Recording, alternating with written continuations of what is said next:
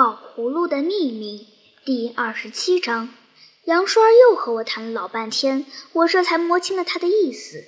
原来这只是一个误会，他以为我得到的那些东西都是来路不正当的。那也难怪，他当然不明白我现在的情况。他不知道我已经是一个享有特殊幸福的人了，能够要什么就有什么，都可以给变出来。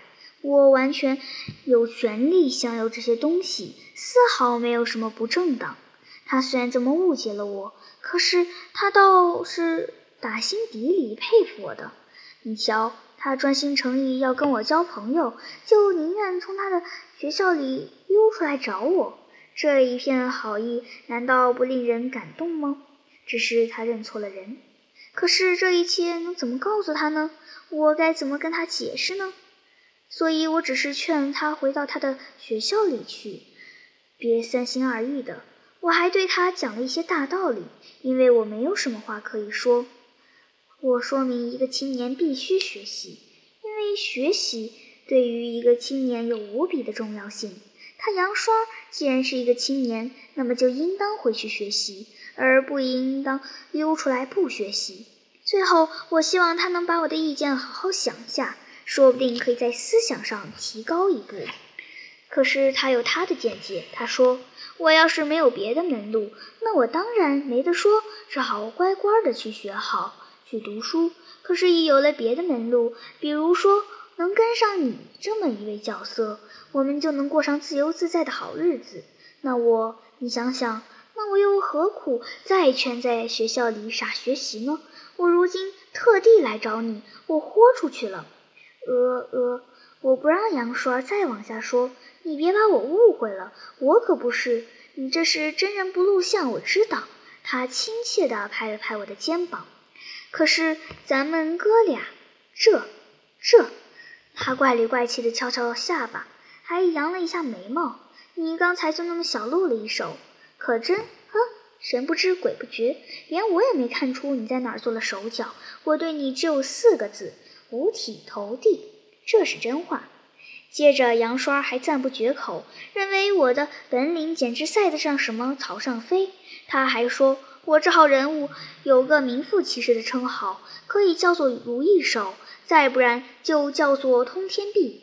你瞧，就这么着，跟他实在说不到一块儿。他说的那一套，又还有些我听不大懂的。我急了，再三劝他别跟我，跟了我没好处。他也急了，红着脸直嘟咒，说他并不是闹着玩的。我要有半句戏言，立刻就五雷轰顶。我们站着谈一阵儿，又走一段路，怕路上的人注意我们，然后又站着谈一会儿。可时候已经不早了，我就说咱们以后再讨论行不行？我劝你还是先回你学校里去。不行了，杨栓儿忽然垂头丧气的。学校我可回不去了，我也回不了家，我没路可走了。那你，我也觉得十分为难，不知道要怎么往下说。住的地方倒还好办，什么角落里都成。可是没得吃的，我身上一个大子儿都没有。这，你瞧你，我忍不住要怪他。可怎么办呢？可怎么办呢？停了一会儿，他才又告诉我，我连晚饭都还没着落呢。怎么，原来他还是饿着肚子找我来的？嗨，你不早说！于是我拉着他上了夜宵店，让他吃了一个饱。反正我兜里随时可以变出钱来。他高兴极了，一面吃着，一面谈着，还喝了两杯白酒。我们走出店门以后，他就问王宝：“你会抽烟那个？谁会那个？”我教你好不好？谁学那个？可我真想抽两口，怎么办呢？请请我吧。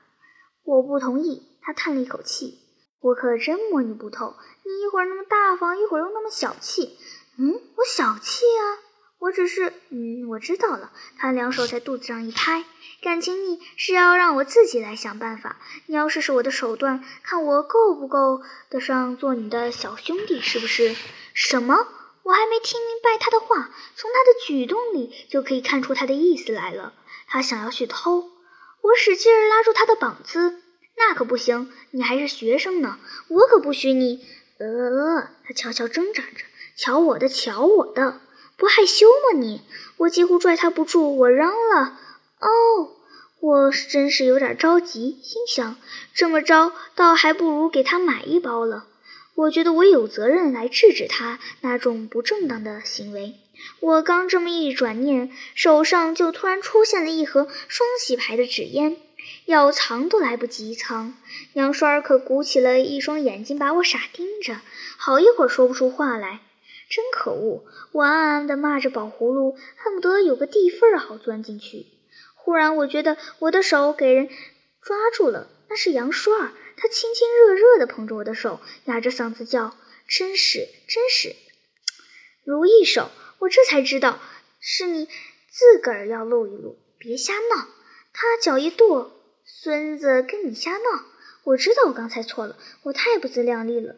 我只是要尊你为兄，其实我还不配。我得，我得，要是你不嫌弃，我得拜你为师。他还赌咒说，他从来没有见过一位像我这么高本领的，只不过在剑侠小说或是侦探小说里读到过一些。这回，这回可给我仿着了。我哀求他别往下说，可他越说越起劲。我要走开，可他老是跟着我。同志们，假如你们做了我，不知道你们会有什么样的感觉。当时我只是觉得热得难受，脊背上好像有什么虫子在那里爬似的。